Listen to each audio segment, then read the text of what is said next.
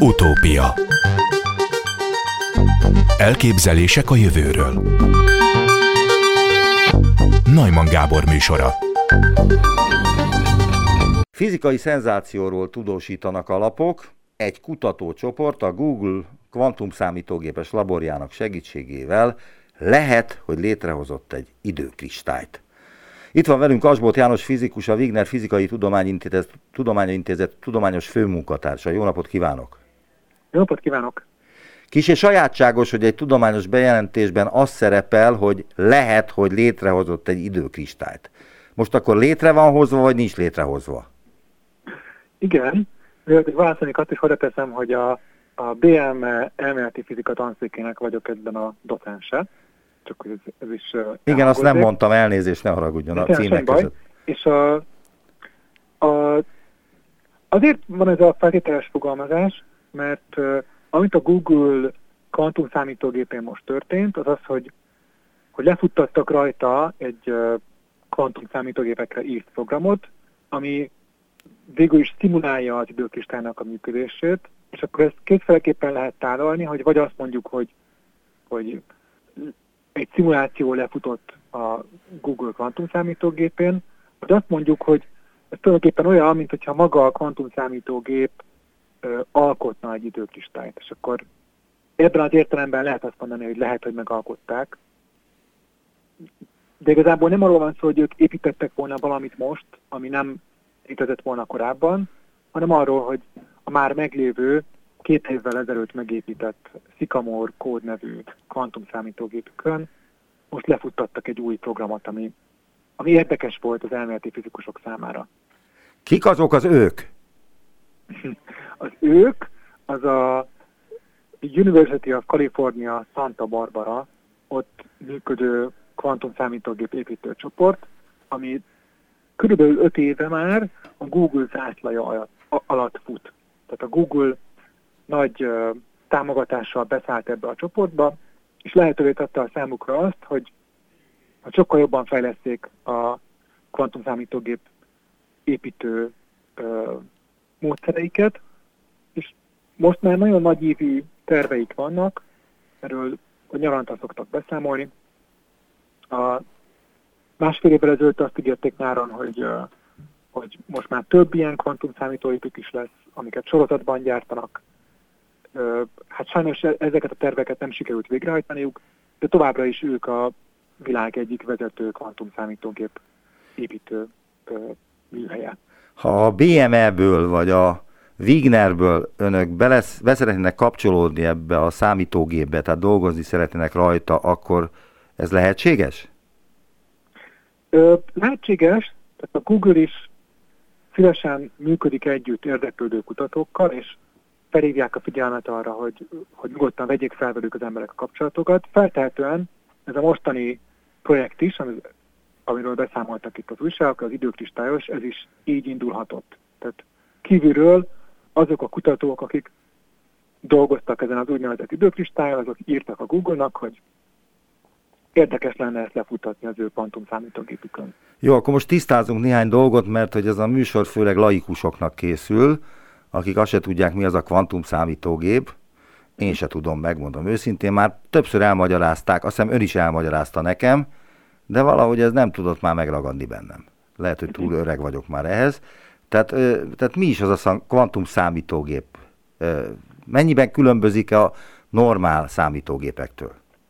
Hát a normál számítógépen az információt azt bitekben tárolják, egy bit értéke az nulla vagy egy lehet. És a kvantumszámítógépben ugyanígy bitek vannak, csak ezek a bitek ezek olyan, olyan fizikai rendszerek, olyan úgy vannak megépítve, hogy ezek nem csak nullában vagy egyben tudjanak lenni, hanem a nulla és az egynek a szuperpozíciójában is. Ez a szuperpozíció... Amikor nem lehet tudni, hogy nullában vagy egyben van-e az a elemi részecske.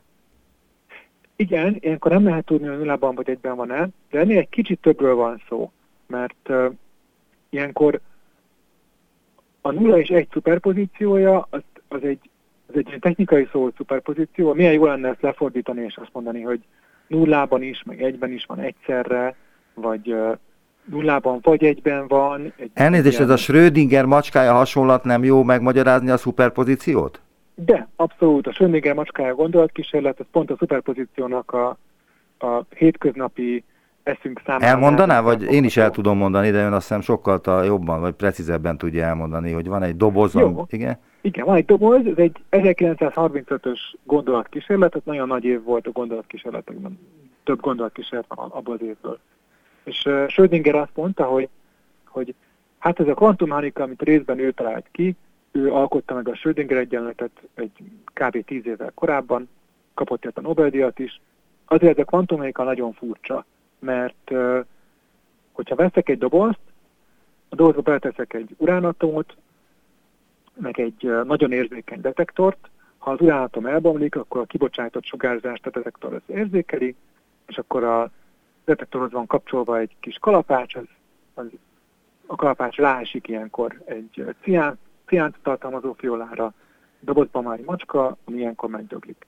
És akkor azt mondta uh, Schrödinger, hogy a kvantummechanika szabályai szerint, ha a dobozt én most bezárom, és uh, nem, nem mérem meg azt, ami történik benne, akkor azt kell mondanom, hogy uh, az uránatom az nem vagy elbomlott, vagy nem bomlott el, csak nem tudom, hogy melyik, hanem szuperpozícióban van, valamilyen furcsa értelemben, kicsit olyan, mintha egyszerre bomlott volna is, meg nem is, ez a szuperpozíció, és akkor emiatt a kalapács is szuperpozícióban leesett is, meg nem is, a fiola is eltört is, meg nem is, és a macska is szuperpozícióban élő, meg halott, de hát egy ilyen élő, meg halott állapotnak a szuperpozíciója az nyilvánvalóan furcsa, vagy ilyen képtelenség. Úgyhogy azt mondta Schrödinger, hogy, hogy ennek a fényében az egész kvantummechanikával valami, valami nem stimmel. Mi az, ami nem stimmel? Tehát rájöttünk-e már mostanra arra, hogy mi az, ami nem stimmel, és mi az, ami stimmel? Sajnos nem sikerült még rájönnünk. Tehát a kvantummechanika szabályait alkalmazva kiszámoljuk a dolgokat, és a kvantummechanika nagyon szépen működik. Tehát annyira, az eredmények hogy... alapján lehet visszapörgetni azt, hogy a számítógép jól dolgozott-e, vagy rosszul, de az, hogy hogyan dolgozott, azt nem tudjuk? Hát a kvantumszámítógépről tudjuk, hogy hogy dolgozik, mert azt úgy építjük meg, hogy kihasználja a kvantum, kvantummechanikának ezeket a furcsaságait. De milyen alkatrészek vannak egy kvantumszámítógépben, ellentétben a rendes számítógépekkel? Én a rendes számítógép alatt a pé cé-ket értem meg, a Igen. laptopokat, meg ezeket. A rendes számítógépben vannak ö, például a rendes számítógépnek a ramja, a memóriája, az a biteket azokat kis kondenzátorokon tárolja. Ez, ez az egyik fajta RAM, ami működik. És akkor vannak drótok, amik összekötik a kis kondenzátorokat, azokra feszültségeket kapcsolnak. És akkor a kvantumszámítógép az ö, végül is hasonló alkatrészekből áll, olyan szempontból, hogy, hogy vannak kis valamik, amik tárolják a kvantumbiteket. Ez a Google kvantumszámítógépében nem egy kis kondenzátor, de nagyon hasonló, egy pici kis áramkör, ilyen nano áramkör, ami szupravezetőből lett megalkotva, tehát szupravezetőt ö, be, vésik bele a kis, kis áramkört, amiben vannak ilyen kondenzátorhoz hasonló dolgok, meg kis tekercshez hasonló dolgok. És akkor ezeket a kis áramköri elemeket, ezeket összekapcsolják szintén szupravezetőből lévő drótok. Azért kell szupravezető, mert hogy nem lehet hűteni? Ö, ö, azért kell szupravezető, mert ezeket a biteket, ezeket a nulla és egy szuperpozíciójába kell hozni, és a, a ilyen so, sok, tehát ilyen nagy kvantumbit esetén, ami mondjuk egy ilyen kis áramkör, az ö, egy nagyító alatt már látszik, és akkor, vagy egy, egy mikroszkóp alatt már látszik, egy, egy ilyen nagy áramkör esetén ilyen szuperpozíciót létrehozni nagyon nehéz, kivéve, hogyha segít nekünk a, a fizika, és például a szupravezetésnél ez történik, hogy a szupravezetésnél az a sok elektron, aki az áramkörben folyik, ott nem valahogy külön-külön folynak, hanem egymásra hangolódnak, egy együttes nagy kvantumállapotba kerülnek. És akkor ezt teszi lehetővé azt, hogy ez az együttes nagy kvantumállapot ez úgy, úgy tudjon viselkedni, mintha csak egy bit lenne. És akkor ezt már lehet Annak ellenére, hogy sok részecske alkotja, annak ellenére lehet szuperpozícióba egy két különböző állapot szuperpozíciójába hozni, meg abban megtartani. Aha. Ö, azt hiszem most sem kerültem sokkal közelebb a megértéséhez a kvantum számítógépnek, de bizonyára ez már ö, nemzedéki kérdés is. Sőt, biztos, Ö, hogy az. Lehet, hogy érdemes egy kicsit másik oldalról ránézni, és azt megkérdezni, hogy hogy mit tud a kvantumszámítógép, amit nem tud a hagyomány. Ja, pont ezt akartam kérdezni, mit tud a kvantumszámítógép, amit nem tud egy pé cé például. Igen, igen, igen. És akkor az, az egyik dolog, hogy, hogy pontosabban lehet rajta szimulálni kvantumos rendszereknek a működését. Például, hogyha van egy, egy, egy bonyolult kémiai reakció, akkor sokszor az ilyen bonyolult kémiai reakciókban fontos szerepet játszik az, hogy a molekulákban lévő elektronok azok, azok nem klasszikusan viselkednek, tehát nem valahol vannak, meg valahová mennek, hanem kvantumosan, több helynek a szuperpozíciójában vannak. Illetve, hogy egyszerre lehetnek több helyen?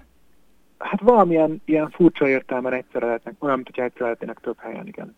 Kicsit óvatosan, tehát egy fizikusként óvatosan kell bánnunk ezekkel a ilyen hétköznapi fogalmazásokkal, mert ezek bizonyos szempontból segítenek, más szempontból nem, nem teljesen pontosak. Igen, de, de ahhoz, hogy megértsük, ahhoz hétköznapi fogalmazásra van szükség, mert hogy e, egyébként iszonyú bonyolult a történet, egyet. És még a tudósok igen. se értik meg teljesen, hogy miről van szó. Igen, igen, igen, igen. És akkor, és akkor egy, egy kvantum számítógépen végül is a, a, a tök jó a hardware, pont illeszkedik az ilyen típusú feladatokhoz, mert a kvantum számítógépnek a bitjei olyanok, hogy szuperpozícióban lehetnek többféle állapotban, sőt, a különböző bitek, azok ugye egymás állapotától függő szuperpozícióban tudnak lenni, ezt úgy hívják, hogy összefonódás. Tehát kvantumos összefonódás lehet a kvantumszámítógép bitjei között, és ezért alkalmas arra, hogy kémiai reakciókat pontosabban szimuláljon. Gyorsabb is, mint a hagyományos számítógép? Hát az, az nem biztos, attól függ, hogy mekkora méretű a a probléma. Meg a, igazából most pedig, tehát a, ezt a kérdést két évvel ezelőtt, amikor a Google megépítette ezt az új csipet, akkor ezzel volt az egyik nagy áttörésük, az úgy hívják, hogy kvantumfölény kísérlet. Amikor végre valahára sikerült egy olyan számítási feladatot találni, amit egy kvantumszámítógép gyorsabban oldott meg, mint, mint a világ legjobb uh, hagyományos számítógépe. Mi és volt ez? ez a... Nagyon, igen, ez, ez a feladat, ez egy nagyon uh, a kvantumszámítógépet előnybe hozó feladat volt, mert a feladat az volt, hogy, uh, hogy egy úgynevezett kvantumlogikai áramkört, körnek a kimenetelét mintavételezni. Tehát, tehát a feladat szövegében szerepelt az a szó, hogy Kvantum, kvantum, meg hogy logikai áramkör. Tehát látszik, hogy itt előnyben lesz a kvantumszámítógép. Nagyon alá volt tolva a szék a kvantumszámítógépnek. És uh, azt gondoltánk, hogy persze, hogy ilyenkor a kvantumszámítógép győz, de azért ez nem, nem nyilvánvaló, mert, uh, mert ezek nagyon ilyen kvantumszámítógép prototípusok. Tehát olyan, mint amikor a számítógép építős hajnalán, még ilyen vákuumcsövek voltak, meg egy szobába fért bele egy számítógép. Most is az van, hogy a Google-nak a chipjén, chipjén egy kvantumbit az, az kb. egy négyzetmilliméter területet foglal el. Hát a hagyományos számítógépekben egy négyzetmilliméteren nem is tudom mennyi, de, de több százezer bit is elfér. Tehát ez sokkal kevesebb nagyon... alkatrészből áll egy kvantumszámítógép, akkor ez igaz? Ö, hát a Google kvantumszámítógépének az alkatrészeinek a mérete az nagyobb, tehát hogy kevesebb alkatrész fér el egy, egy még kezelhető méretű csipen. Aha. Meg nem is csak kezelhetőségről van szó, hanem arról is, hogy az egész csipet le kell hűteni alacsony hőmérsékletre ahhoz, hogy működjön a gép. Az alacsony hőmérséklet az még nem azt jelenti, hogy, hogy mint a, a Pfizer vakcina, hogy uh, itt a mínusz nyolcvan fokra le kell hűteni, hanem uh, mínusz kétszázhetvenhárom egész, nem is tudom mennyi, tehát az abszolút nullához nagyon közel, a csillagoktól távol a világűrben, ott olyan körülbelül három Kelvin fok van, az abszolút nullát már egy picit melegebb, ez a ősrobásnak a maradék hője érződik még. Na és ennél a, a dermesztően hideg hőmérsékletnél még háromszázszor hidegebbre kell lehűteni. Tehát tíz millikelvin hőmérsékletre. De hogy lehet, hát a minusz, az abszolút nulla fokot nem lehet átlépni, vagy át lehet lépni? Még csak elérni sem lehet, igen. Tehát a tíz millikelvin az azt jelenti, hogy az abszolút nulla fölött ö, egy, egy század ö, fokkal. Tehát annyira közel kell menni az abszolút nullához, szinte annyira közel, amennyire csak tudunk. Tehát ez a tíz millikelvin hőmérséklet, ez, ezt úgy lehet elérni, hogy ö, folyékony héliumot tartalmazó hűtőgépre van hozzá szükség, de nem elég a hagyományos folyékony hélium, azaz hélium négyes izotóp, abban van két neutron, két proton, a proton magjában, hanem kell uh, három, hélium három izotóp is folyékony állapotban, az borzasztóan drága, és akkor a hűtőgép ezt a kétféle folyékony héliumot keveri össze, meg választja szét egymástól, és ez a keveredési uh, entrópia különbség ez, ami segít. Tehát ez a Ez segít ahhoz, hogy el lehessen érni ezt az egész alacsony hőmérsékletet. És van, a természetben ilyen, tehát, van a természetben ilyen hőmérséklet? Nem a Földre gondoltam, hanem a világűrben valahol. Ne, nem, a világűrben nincs uh, ilyen hőmérséklet. A Földön ilyen hűtőgépek, az, az most, most a kvantumszámítógépek iránt való érdeklődés miatt is, ezek most uh, úgy, uh, több cég van, aki ezeket gyártja, körülbelül száz... Körülbelül száz millió forint, egy millió dollár, azt hiszem, egy ilyen hűtőgép. Hát az háromszáz millió forint mondjuk. háromszáz millió forint. És akkor uh, ilyen hűtőgépből Magyarországon is van, nálunk a Műegyetemen, a Pincében van kettő is a fizika tanszéken. háromszáz milliós hűtőgépek vannak a Pincében? Így van, így van. Az hogy kerültek Ö... oda? Ki vette meg? Meg egyáltalán miért vásárolták? Ö... Pont, pont azért vásárolták, hogy ilyen ö, kvantumszámítógépek alkotóelemei ül szolgáló ilyen áramköröket itthoni laborban is tudjanak fejleszteni, vizsgálni. És a, az, az első hűtőgépet, azt, tehát van a Trung-Szabolcs által működtetett ö, kvantumelektronika laboratórium, ahol nekik ez a profiljuk már körülbelül tíz éve, hogy ilyen ultrahideg áramköröket ö, vizsgálnak. Az áramköröket egyébként szintén Magyarországon gyártják a, a ká ef ká-ban, tehát, a, tehát, tehát ugyanazon a telephelyen, ahol a Wigner is van, Wigner, az igen. em ef á nevű intézetben. Van egy jó kis tiszta szoba. És akkor ezek... Ez az Energiatudományintézet? Igen, igen, igen. Hm. Ezek alumíniumból vannak, lehűtve szupravezetővé válnak, tehát kb. egy kelvinre kell lehűteni, hogy szupravezető legyen, de az nem elég ezekhez a kísérletekhez, hanem onnan még százszor hidegebbet kell csinálni, ehhez van szükség ezekre a nagyon drága hűtőgépekre. Ugye azért van szükség erre, csak azt sem mindenki tudja, feltételezem, hogy a szupravezetőknek milyen tulajdonságai vannak. Tehát, hogy ugye nem veszik el az energia például. Igen, nem veszik el az energia. Mindig, amikor az energia elveszik, az azt jelzi, hogy ott van valamilyen kapcsolat a környezettel, amin keresztül hőt ad le a rendszer. Ilyenkor nem csak hőt ad le, hanem a saját állapotáról is információt. És ezt, ezt meg kell akadályoznunk, mert hogyha szuperpozíciót akarok létrehozni, az azt jelenti, hogy, hogy arról aztán ne adjon le információt senkinek, mert akkor, mert akkor elromlik a szuperpozíciót. Tehát, ha, ha lead információt a külvilágnak az állapotáról, az olyan, mintha a külvilágot megmérné és beugrasztaná. Igen. Szóval nagyon jól el kell szigetelni a külvilágtól. Na most a akkor... második hűtőgép egyébként megadta, csak gyorsan mondom még, hogy ezt a a Nemzeti Kvantumtechnológiának, a Nemzeti Kvantumtechnológia programnak a, a segítségével tudták megvenni. Ez, a, ez egy idén kifutó nagy, több, in, több magyar intézetnek és cégnek az együttműködésével lezajlott program volt, ahol ilyen kvantumszámítógép alkotóelemeknek a fejlesztése, vizsgálata, kvantumkommunikációs hálózatok fejlesztése, ez történt, történik itt Budapesten. De ez úgy is néz ki, mint egy hűtőgép? Látta ön ezeket? Én láttam, igen, igen. Tehát ezek úgy néznek ki, mint egy, inkább úgy, mint egy villanybojler. Tehát, tehát kb. Akkora méretű, mint egy nagyobb villanybojler, másfél méter magas. És háromszáz millió forintba kerül. I- igen, igen, igen. Aha. És miért vannak a pincében? Hogyha szánták valakiknek, akiknek ezzel kéne kutatniuk, ja. dolgozniuk, akkor miért nincs ott? Hát ott van, a pincében van a labor. Ja, ugye a műtéten pincé az nem pince, hanem egy labor. Hát a műtétennek egy kiterjedt pincerendszere van, és a pincék egy részében vannak laborok, ami nem, tehát az, hogy a pincében van, az tök nagy előny, mert azt jelenti, hogy ha, ha az arra menő közlekedés miatt az épület egy kicsit remeg, akkor az a remegés az kevésbé érződik a pincében. Tehát aha, az egy ilyen stabilabb hely. Igen, tehát meg a... különböző mérésekhez jobb, mert nincs annyi sugárzás, mint a felszínen, földfelszínen. Ugye? Lehet, hogy még ez is számít, de ezek nem olyan nagyon mélyen lévő pincék. Tehát ez a, amikor azt mondom, hogy pince, akkor inkább azt kell volna mondanom, hogy alaksor.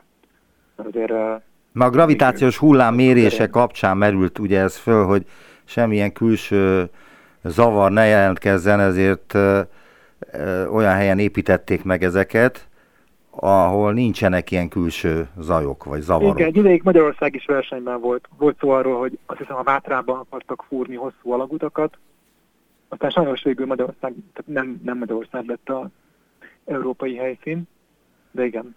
Aha. Most akkor az első részt befejeztük, de a következő részben még ezt is bonyolítjuk, vagy bonyolítani kellene azzal, hogy mi is az az időkristály. Igen. Azonnal folytatjuk egy pillanat, és Asbóth Jánost újra kérdezni fogom az időkristályról. Just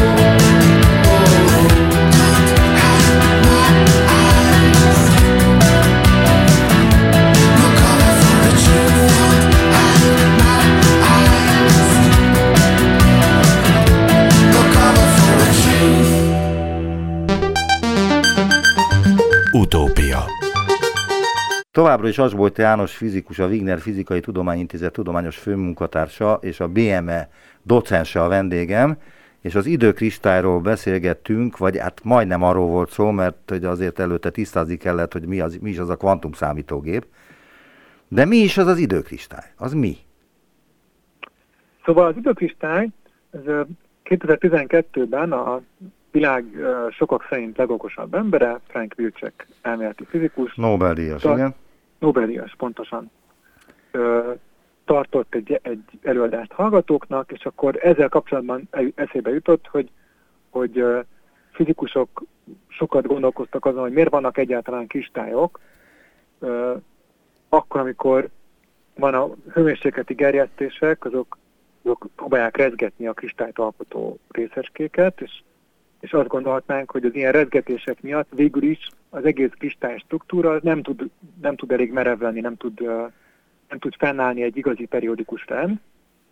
És ez a fizika, fizikusok számára persze szép egy periódikus rend, de hogy egy, egy, egy rejtvényt is adott, hogy ez hogy tud előállni. És akkor ez a... Ezt a egy pillanat, akkor várj, azért kérdezek bele néha, mert hogy rendkívül egyszerű dolgokat sem értek, azt hiszem, jó. Hogy...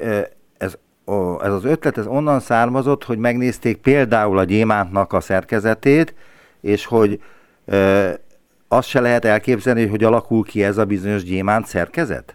Ne, nem, azt, tehát ma már azt, azt értjük, de mondjuk ö, száz évvel ezelőtt, vagy olyan, ez ilyen nem volt teljesen tisztázott kérdés, hogy, hogy ezek a kristályok, ezek...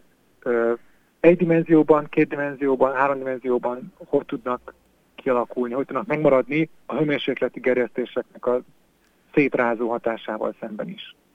És akkor ez, ez egy érdekes ö, ö, előrelépés volt. Tehát, tehát persze vannak kristályok, azt tudjuk, de, de az elméleti fizikusok számára ez egy ilyen kis feladvány volt, hogy, hogy akkor ezt, hogy lehet összehozni azt, hogy vannak kristályok azzal, hogy közben a hőmérséklet próbálja őket szétrázni, és akkor egy jó, szép kis szellemi kaland volt, hogy ezt uh, sikerült tisztázni, ez a Mermin Wagner uh, tétellel, de... De ezt én nem értem, mond... ezt, hogy mi, miért rázná szét a hőmérséklet a kristály szerkezeteket? Tehát a gyémántról legalábbis egy laikus azt tudja, hogy azért tudott kialakulni, mert rendkívül nagy nyomás mellett a szén ilyen formát öltött több millió év alatt. Igen. De mi, hát... akkor a hőmérséklet miért rázná szét? Hát nagy hőmérsékleten alakult ki. Igen, hogyha... Hogyha akarnánk egy ö, egydimenziós gyémántot csinálni, tehát egy... Lapot? Ö, egy nagyon hosszú láncot, ami mondjuk szén, szénatomokból egymás mellé tesszük őket, és hagyjuk, hogy ott ö, kötések képződjenek, de be van szorítva egy dimenzióból, tehát nem tud oldalra mozogni, csak hosszában. Igen. Akkor, ö, akkor ki tudna alakulni egy, egy kristály, de... Ugye a hőmérsékleti gerjesztések, azok picit mozgatják mindegyik kis atomot, és ezért az, az első atom, az, annak a helye egy kicsit bizonytalan lesz, a második atom helyében a bizonytalan, hogy az első, tehát, tehát lerögzítem a legbaloldali atomot, és akkor nézem, hogy a többi atom az hol van. Akkor a második atom az picit elmosodott, hogy hol van, mert a hőmérsékletőt mozgatja, a harmadik atom az még jobban elmosodott, mert a második atomhoz képest van rögzítve az ő helye. Tehát, tehát az Tehát az egész kristály szerkezet emiatt a hőhatás miatt felbomlik és átalakul, vagy mi lesz belőle? Nem az, hogy felbomlik, hanem az, hogy, hogy nem lesz olyan merev, úgynevezett hosszú távú rend nem tud kialakulni. Tehát lokálisan úgy fog kinézni, mint egy kristály, de mondjuk már a századik atom, hogy az pontosan hol van az első atomhoz képest, azt már, azt már csak nagyon nagy pontatlansággal lehet megmondani. Az, az, már nem ott van, ahol úgymond lennie kéne. Igen, és akkor most innen hogyan jutunk el az időkristályhoz? Na, innen úgy jutunk el az időkristályhoz, hogy akkor azt mondta a Wilczek, hogy, hogy vajon előállhat-e az, hogy, hogy valami hasonló problémát, problémát nézzünk, csak ahelyett, hogy, hogy, az egy, hogy egy dimenzióba mennénk térben, menjünk egy dimenzióban időben, és kérdezzük meg azt, hogy előállhat-e az, hogy, hogy egy... rendszer az, az az állapotai között váltogat, tehát ilyen periódikusan időfejlődik, és hogy ez a periodicitás, ez egy ö, ugyanúgy ilyen tökéletes rendhez vezet, mint ahogy egy kristályban végül is tökéletesen alakul ki. Tehát, tehát időben szépen periódikusan változik, de úgyse ez a periodicitás kicsit olyan merev, mint a kristálynál is az ő periodicitása, az nem egy ilyen érzékeny valami, ha mondjuk bekapcsolok egy kis hőmérsékletet, akkor már attól, hogy a kristály megmarad, vagy ha kicsit megmozgatom, a kristály megmarad. És aztán kiderült, hogy ez... Várjunk, ez kétezer-tizenkettőben igen? jött elő ezzel a teóriával a Wilczek Nobel-díjas fizikus.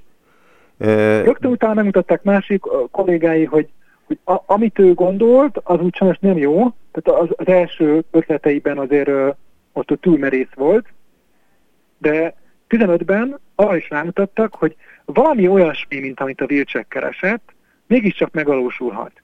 Akkor, hogyha ha nem magára hagyott rendszert vizsgálunk, vagy olyan rendszert, amit, amit mi periódikusan valahogy gerjesztünk. Milyen fizikai eseménynek kell megtörténnie ahhoz, hogy létrejöjjön egy időkristály? Vagyis, hogy mit kell csinálniuk önöknek, kutatóknak ahhoz, hogy szülessen egy időkristály? Ö, jó, tehát ebben a kísérletben például itt nem az történt, hogy, hogy összehoztak szénatomokat, és megszületett belőle egy időkristály, vagy ilyesmi, hanem az inkább arra kell gondolni, hogy lefuttattak egy uh, szimulációt, ami, ami úgy viselkedett a kvantumszámítógép, mint körülbelül úgy viselkedett, mint ahogy szeretnénk, hogy egy időkristály viselkedjen. Itt, uh, itt nagyon jól, nagyon magas fokú kontrollt kell az alkotóelemek között megvalósítani, és a, termé- a természetben, tehát egy megépített rendszerben uh, nagyon nehéz lenne ezt a fajta kontrollt megcsinálni. Szóval azért inkább ilyen, ö, inkább jobb szerintem azt mondani, hogy szimuláció történik, mint azt, hogy ö, megépítés. Szóval a, szükség van arra, hogy, hogy ö, egy sok alkotóelemből álló rendszerről legyen szó, amik, ö, amik között a kölcsönhatás, tehát ezek ilyen kis kvantumos, kvantumos alkotóelemekből álló rendszer, amikor között különleges kölcsönhatás van, de ráadásul ez a kölcsönhatás maga egy kicsit, kicsit rendezetlen, és akkor emiatt a, a rendszerben öm, úgynevezett soktér lokalizáció alakul ki, tehát a rendszerben nem nagyon tud terjedni a mondjuk energia, hanem ö, az úgy berakhat egy kicsit. És akkor ezt a rendszert kell alávetni egy uh, periódikus gerjesztésnek, és akkor a, a rendszer ennek hatására, ugye az nem már meglepő, hogyha valamit periódikusan gerjesztek, akkor az periódikusan mozog. Hogyha egy, hin, egy hintát elkezdek lögdösni, hogyha megfelelő frekvenciával lögdösöm, akkor a hinta szépen lengeni fog. De itt uh, ugye a hintánál az van, hogy minden lengetésnél én egy kis munkát végzek, amikor lökök rajta, és a súrlódás miatt ő meg egy kis energiát veszít a környezet felé, meg, meg entrópiát ö, ad le a környezetnek. És akkor az időkristálynál viszont az történik, hogy az elején még vannak ilyesmik, hogy a rendszer fölvesz energiát, meg lead entrópiát, de aztán, aztán áttér egy olyan fajta periódikus működésre, hogy én hiába gerjesztem, de igazából már nem vesz föl energiát a gerjesztésből, és nem is ad le entrópiát a környezetnek, hanem, hanem periódikusan mozog, de ö, kétszer olyan hosszú periódus idővel, mint maga a gerjesztés. Tehát így jó. És ez mind, így, amit itt mondtam, kicsit elvont, de hát, ö, de hát ez van, az időkristály egy nagyon... Ö... Jó, de kellenek az ilyen hasonlatok, mint a hinta igen. Például, mert azok közelebb visznek ehhez a dologhoz, de, ö, de például egy időkristály ez mekkora, milyen kiterjedésű, milyen súlyú, milyen tömegű, stb. Tehát van-e neki ilyen, vannak-e neki ilyen jellemzői? Öm, hát ez nem, tehát a tehát úgy időkristályt, hogy azt kézbe lehetne venni és megnézni. Igen, ezt gondoltam. Úgy, úgy még nem, nem építettek. Tehát a, tehát a Google-nél azt, ami a kísérletnek a sikere, az, hogy, hogy lefuttattak egy időkristályt szimuláló programot. Ugye ők, a cikknek a címe az, hogy időkristályos rend megfigyelése egy kvantumprocesszoron.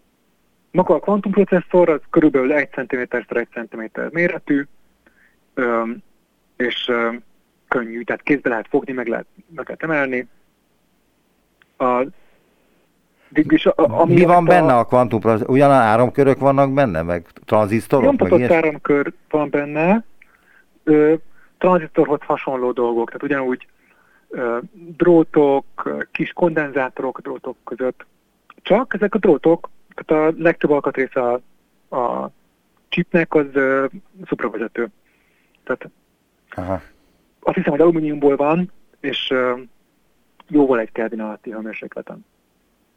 Tehát akkor ö, ennek a szupravezetőnek, illetve a kvantumszámítógépnek a működtetéséhez ilyen irdatlan ö, szerkezet kell, amely majdnem abszolút nulla fokra lehűti a számítógépet. Igen, igen, az is jó szó, hogy irdatlan, meg, meg ez teljesen igaz, mert tök drága, meg ö, működtetni kell, de mondjuk, hogyha összehasonlítjuk egy ö, részecske fizikai gyorsítóval, hát az, az, az meg ö, huszonhét kilométer átmérőjű, mondjuk a cernnek a nagy a gyorsítója, meg a áramfelvétele az ö, olyan, hogy ha bekapcsolják, akkor ö, Genf városában egy kicsit megremegnek a lámpák, szóval ahhoz képest egy ilyen kvantumszámítógép az egy, az egy kis kísérlet, az egy elfér egy, tehát elfér egy szobában, egy, egy laborban, úgy nálunk a műegyetemen a az előbb emlegetett pincében lévő kvantumelektronikai laboratóriumban,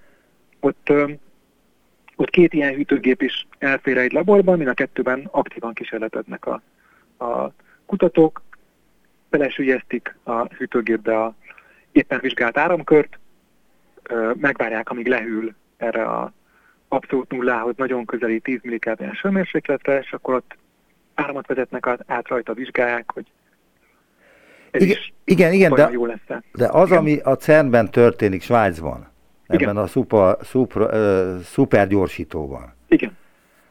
Az előfordul, vagy előfordulhatott a természetben, az ősrobbanáskor, vagy a napban, vagy valamikor. Tehát, hogy ezek a részecskék igen. ütközhettek, vagy ütköznek most is igen. szerte a világban. E, és az időkristály az, az embertől függetlenül is létezhet a világűrben valahol? Hát, vagyis a természet produkálhat ilyet? Nem, én nem hiszem, hogy produkálhat ilyet, de, de óvatosak, tehát az egész időkristály ö, viszonylag friss ötlet, és ö, nem látszik egyelőre semmilyen gyakorlati haszna, nem gondoljuk azt, hogy a természetben bárhol is van, de hát ki tudja, van ilyen jópofa elméleti ötlet, akik kitalálták, azok is ö, óvatosan fogalmaznak, és azt mondják, hogy ö, fizikusok számára érdekes, hogy, hogy ö, olyan, mintha kicseleznénk ezzel a rendszerrel a termodinamika második főtételét. Vagyis? Ez egy olyan, tehát vagyis egy olyan rendszerben nem növekszik az entrópia, ö, viszont nem áll be a maximális értékre. Tehát itt két állapot között kapcsolgat a rendszer hosszú távon is, aha. amíg a termodinamika második főtétele szerint bármilyen gerjesztés is van a rendszerben, hosszú idő után ezek a gerjesztések ezek egyenletesen leoszlanának az egész rendszerben, és beállna egyfajta hőhalál. Ugye ez az Einstein elmélet, amiért Nobel-díjat kapott a, természet, a termodinamika második törvénye? Hát... Ö, jól tudom, vagy, mert úgy emlékszem rá, mintha ezért kapott volna Nobel-díjat. Ö, Einstein is hozzátett, de Einstein végül is a Nobel-díját azt a fényelektromos hatásnak a megmagyarázásáért ö, kapta. De... Ö, igen, Einstein is uh, hozzátett a term- termodinamikához is, meg ez a fizika számára nagyon fontos elvek, és nem arról van szó, hogy, hogy az időkristály az, az most uh, uh, miatt újra kéne írni a tankönyveket, hanem arról van szó inkább, hogy, hogy, hogy a törvényeknél azért van ez a, mit tudom, van az apró betűs rész, bocsánat, és a A termodinamika második főtétele az, az, az zárt rendszerekre vonatkozik, az időkristály pedig végül is zártként viselkedik, de mégse teljesen zárt. Van az a kis periódikus gerjesztés, amit, amit beadunk. És akkor valamilyen, ezért végül is ki tudja cselezni ezt a főtételt, de, de érdekes módon anélkül, hogy... hogy fölvenne energiát, vagy hogy termelne entrópiát. Tehát így, de ez nem mond ellent az energia megmaradás törvényének? Nem, nem, nem mond ellent. Tehát, ö, tehát ö, ö, Tehát ha energia nélkül tud ö, ö, valami fajta energiát előállítani, akkor az hogy van, nem az semmiből energiát, valamit csak csinál? Csak különböző állapotok között kapcsolgat. És akkor az nem emészt fel energiát? Nem emészt fel energiát. Nem tudunk, tehát az, felemészt, az energia felemésztése azt jelenteni, hogy, hogy mi ki tudjuk belőle venni az energiát. Világos. Mondjuk egy, egy kvarcóra az különböző állapotok között kapcsolgat, és közben mutatja az időt, nagyon hasznos. Igen. De végül is a kvarcórából energiát is ki, tudnénk, ki tudnánk venni, mert azért úgy mutatja az időt, hogy valamit kifelé sugároz, de a kvarcóra működéséhez energiát is kell befektetnünk, mert őt rá kell kötnünk egy, egy gombelemre, vagy, vagy egy napelemre, hogy így működjön. Világos, visszatérnék arra, amit ön vetett fel, én akartam megkérdezni, de aztán ön mondta el, hogy, hogy hát mi a haszna egy ilyen időkristálynak, de tudom, hogy egy kutatónak nem mindig dolga, hogy lehetséges felhasználásokkal számoljon, hogy tudja, mire használható, ami felfedezett, de az időkristályról van önnek bármifajta ötlete, hogy ez mire lehet jó? Mert jó, a gravitációs hullámról se tudjuk, hogy mire jó. Igen.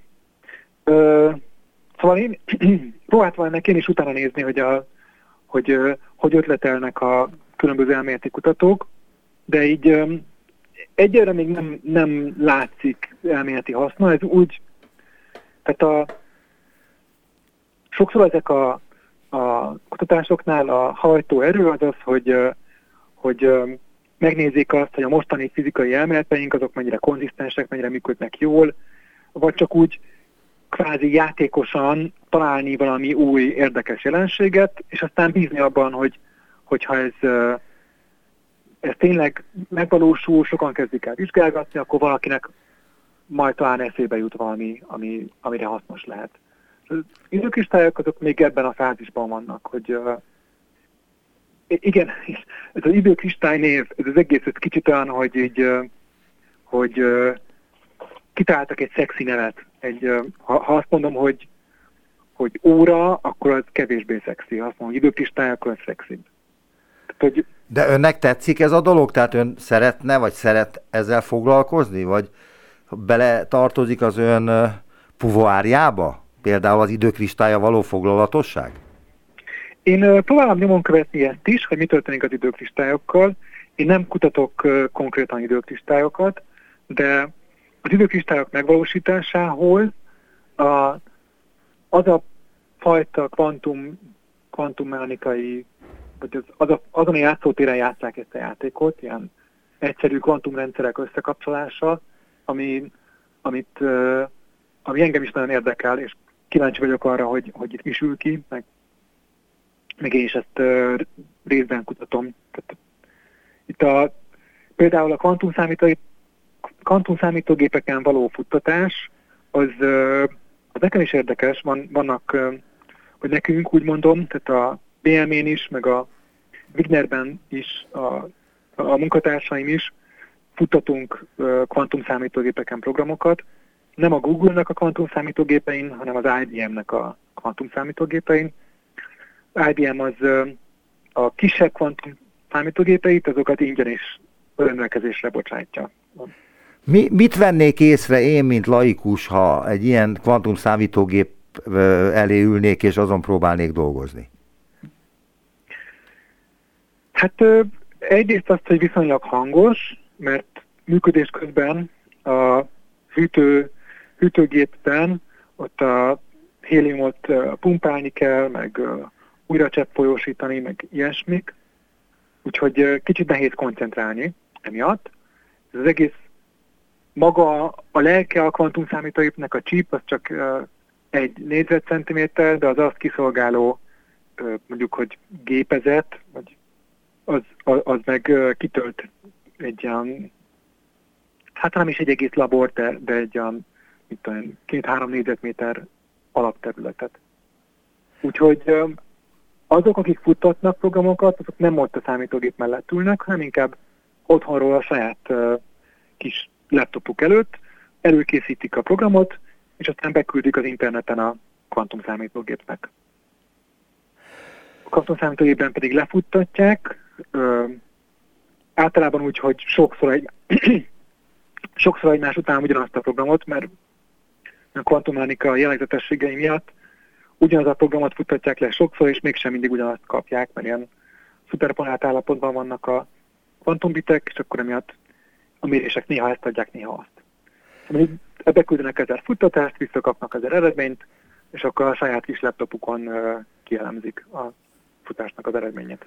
Még egy kérdést tennék föl végül, hogy mi kell ahhoz, hogy ebből a teóriából tudományos felfedezés legyen, és elismerje a világ, mármint a tudományos világ elismerje, mi kell még ehhez az időkristály kapcsán? Hát attól függ, hogy mit értünk elismerés alatt. Nobel-díjat például. Én meglepődnék azon, hogyha ez Nobel-díjat érdemelném. A Nobel-díjnál elvben az is feltétel, hogy az emberiség számára hasznos legyen. Ezt nem mindig veszik olyan nagyon szigorúan. Mert de hát a gravitációs a... hullámokért is adtak Nobel-díjat, és az meg miért hasznos az emberiségnek? Igen, igen, ott, ott lehet azt mondani, hogy a, az emberiség már uh, régóta kíváncsi arra, hogy uh, mi történik tőlünk távol, és a gravitációs hullámok azok uh, erről tudnak hírt adni. Tehát, hogyha ha új gravitációs hullámokon alapuló távcsöveket tudunk fejleszteni, akkor, uh, akkor az világos, tehát van valami fajta ötlet arra, hogy mi lehet a gravitációs hullámból, de ugye az időkristályra még nincsen ilyen ötlet. Nem, nincs. Tehát én, én nem hiszem, hogy ebből lenne, lenne Nobel-díj. Ez egy érdekes kis demonstrációja annak, hogy, hogy mi mindenre képesek a kvantumszámítógépek, hogy egy ilyen kicsit egzotikus témát, mint az időkristály, azt, azt is lehet rajtuk szimulálni. Erről szólt ez a mostani kísérlet. Nagyon szépen köszönöm a tájékoztatót és az előadást. Asbóth János fizikus, a Wigner Fizikai Kutatóintézet tudományos főmunkatársa és a bé em e docense volt a vendégem. Viszonthallásra, köszönöm szépen. Köszönöm szépen, viszontlátásra.